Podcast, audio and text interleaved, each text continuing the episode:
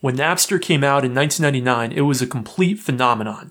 It totally changed digital music and it totally changed the entire music industry. Today we'll talk about the genesis of Napster and why it was so important.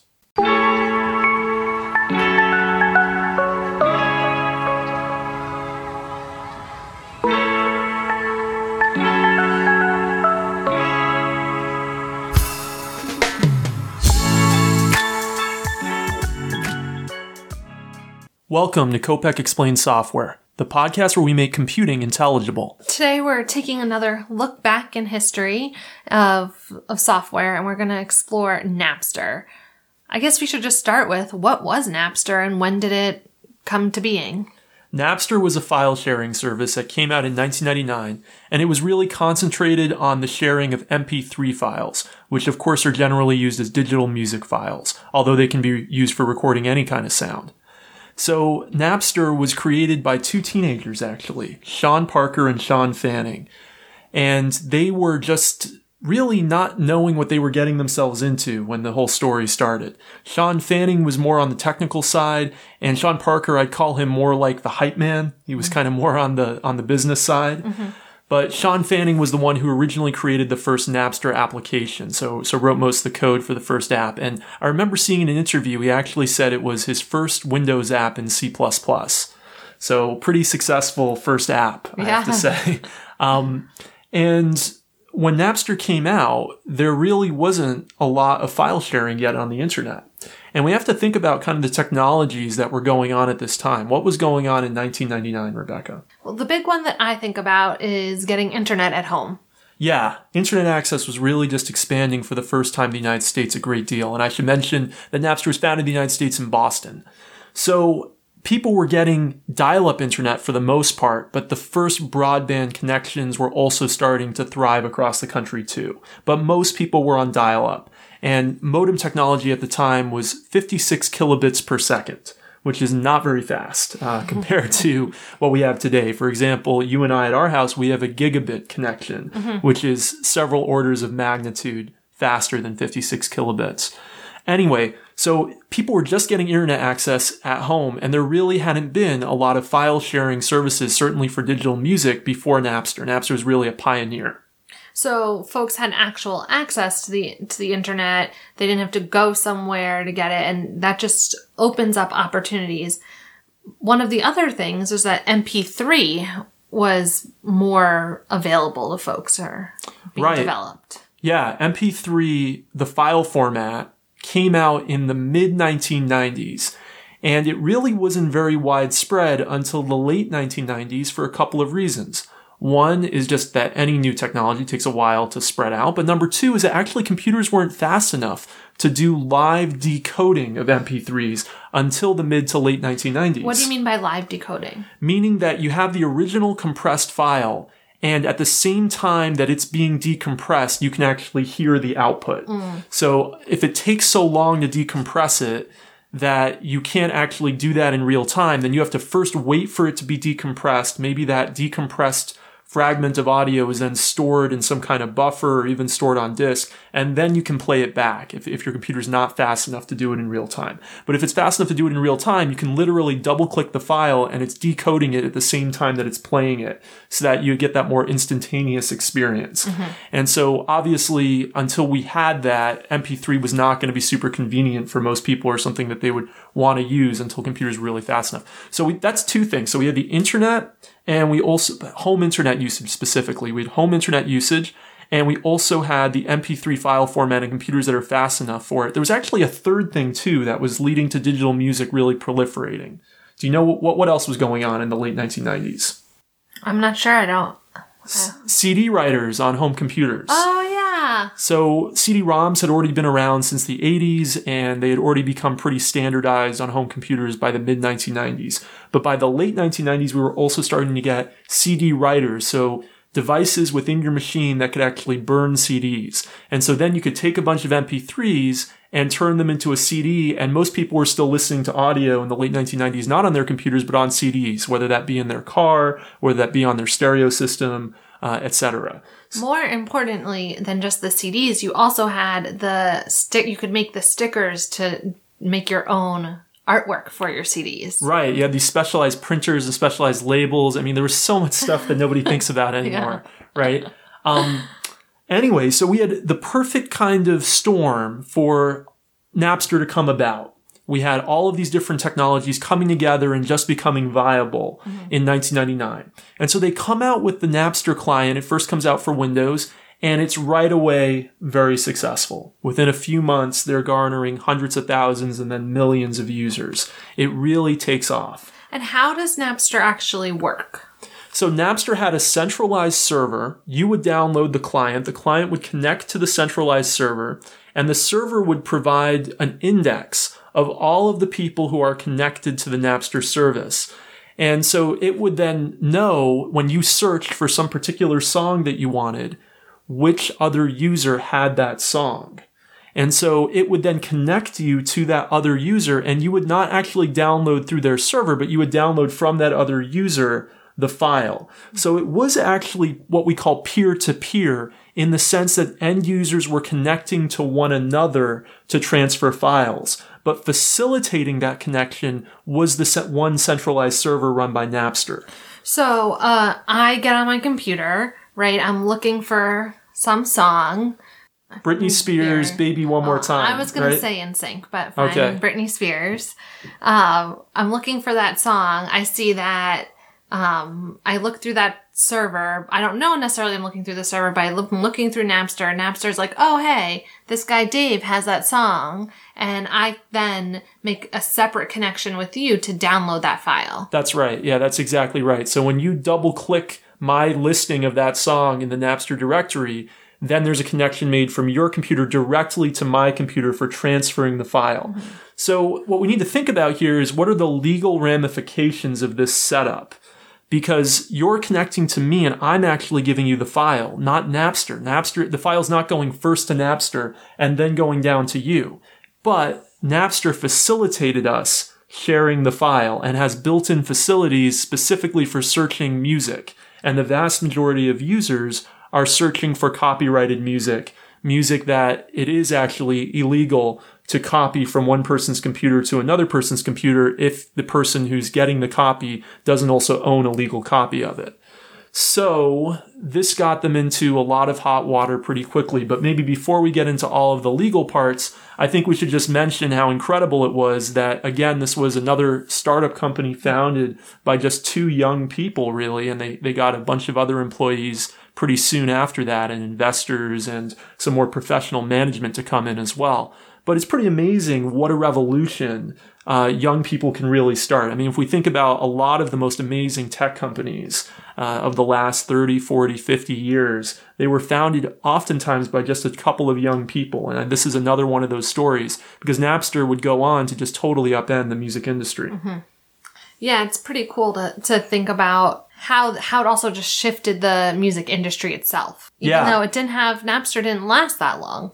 Yeah, it only lasted for two years, and we should think about where the music industry was at that time. It was all about CD sales. So people would actually go to record st- stores. It wasn't yet a lot online. Um, most CD sales were happening with you actually physically going to Tower Records or Virgin Megastore or Sam Goody and buying a physical CD, taking it home. And most people were not actually putting it on music on their computers yet either. Most people were just listening to that CD in a stereo or in their Unless car. they wanted to make their mix CDs. Right. And so that was what was happening though, is that now that there was this MP3 technology, people were starting to take those CDs they bought in a physical record store and put them on their computer. That's called ripping. That means taking the CD, converting its very high quality audio. Actually, the audio on a CD is, is extremely high quality and converting it into this lower quality format MP3.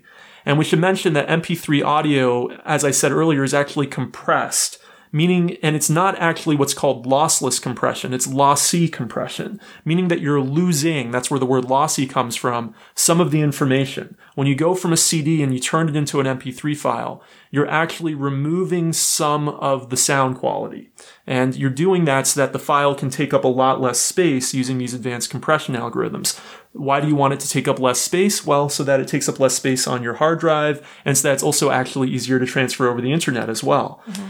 But when you do that, you lose a little bit of quality and MP3 files are not as high quality as CDs are. And so you, we have actually, even to this day, when we stream music, most of the time, whether we're using Apple Music or Spotify, we're not actually streaming it at CD quality. So in a certain sense, back then in 1999, when people were taking CDs at record stores and putting them into stereos, they were actually listening to better quality audio than most of us still are today, which is pretty interesting to think about. Anyway, Would yeah. you say that Napster took um, advantage of some technological advancements that were happening as opposed to maybe creating really powerful software to to do that? Yeah, so the Napster software itself, at least at the beginning, was not actually an MP3 player. It was just a facilitator of transferring the MP3 files. So if the other software hadn't already existed, which were MP3 players, we're talking about software like, you know, Windows Media Player or iTunes or um, there were a lot of others back then, Real Player, etc. All these different pieces of software that could decode MP3 files. If they didn't exist, there couldn't have been a Napster.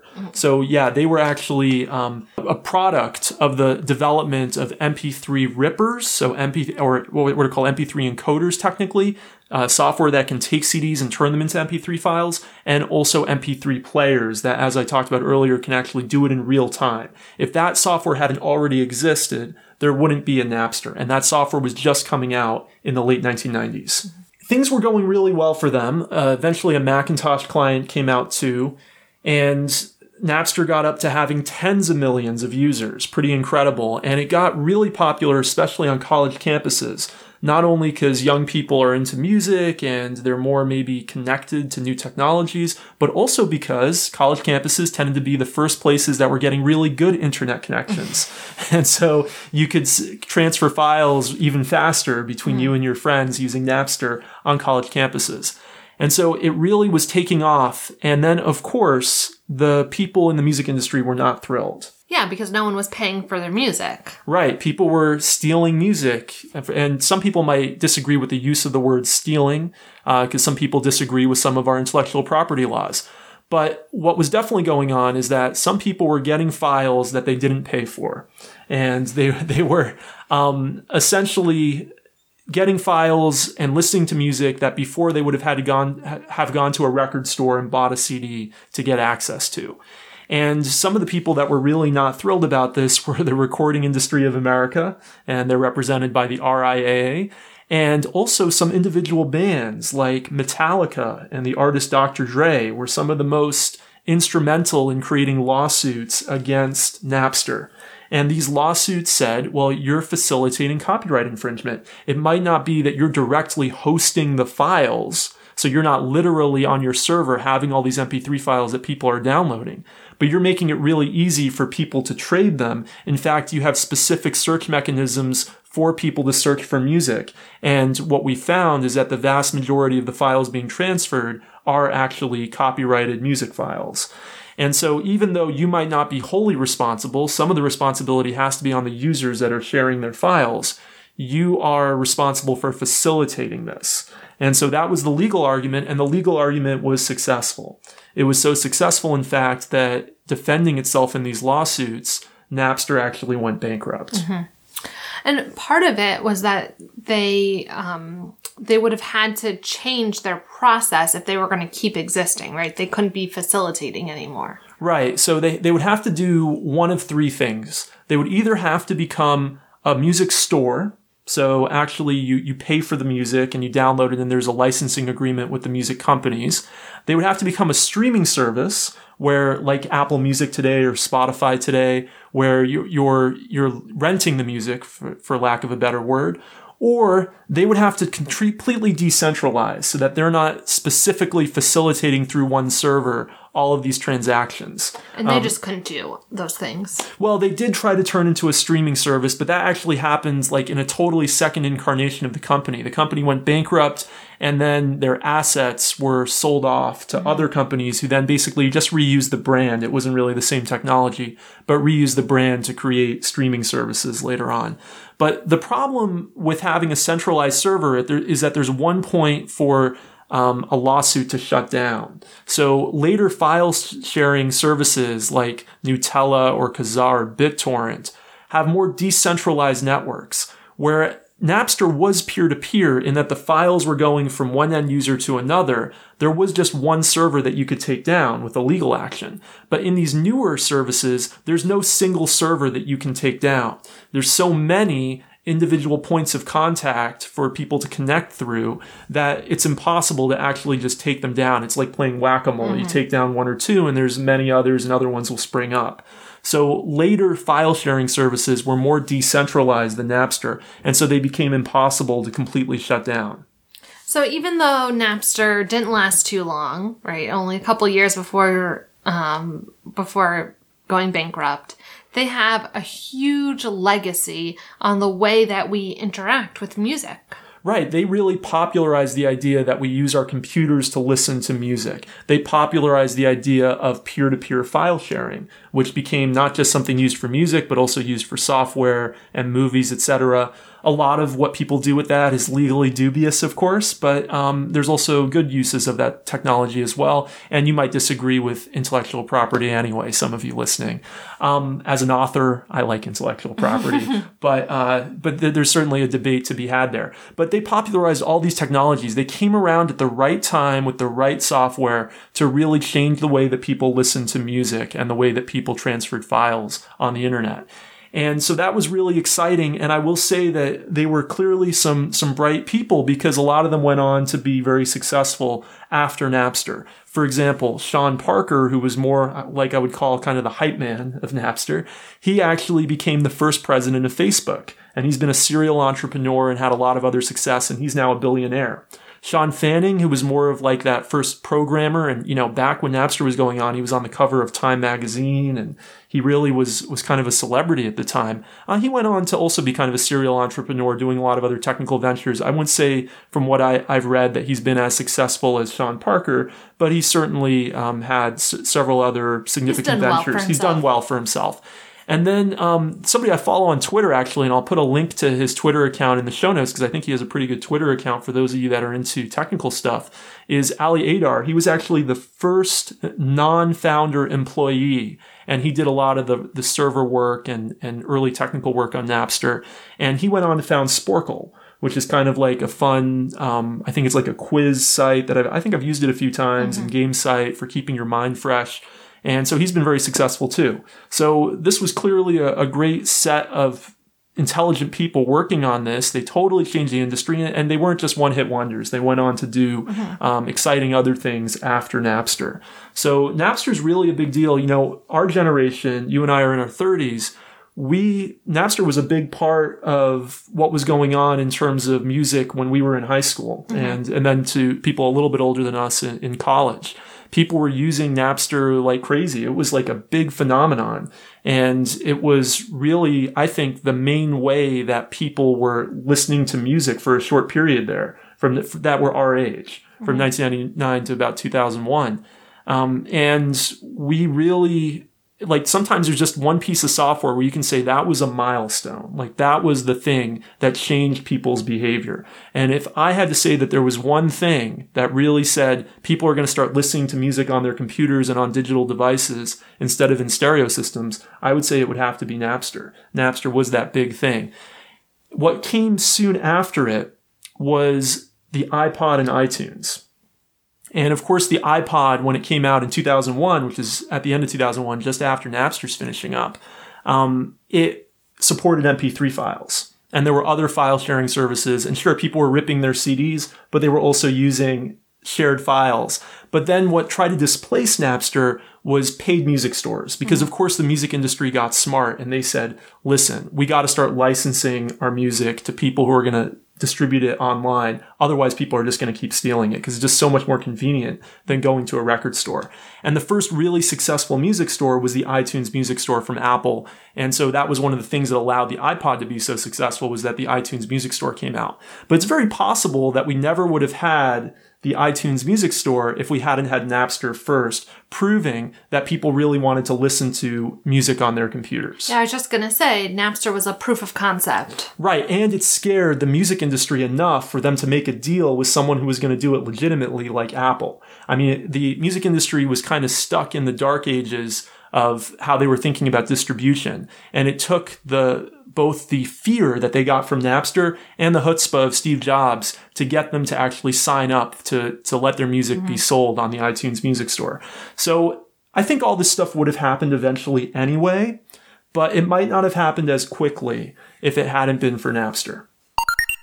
All right, well, it's fun talking to you about Napster. How can people get in touch with us on Twitter? So we're at Kopec Explains, K O P E C E X P L A I N S. And we want to thank everybody for listening. We want to remind you that right now, you've probably been listening to us for a while because you're probably a subscriber and that's where most of our listens come from. If you really want to help the show, leave us a review on iTunes. I said iTunes. That's what we were talking about today. Apple Podcasts, no longer iTunes.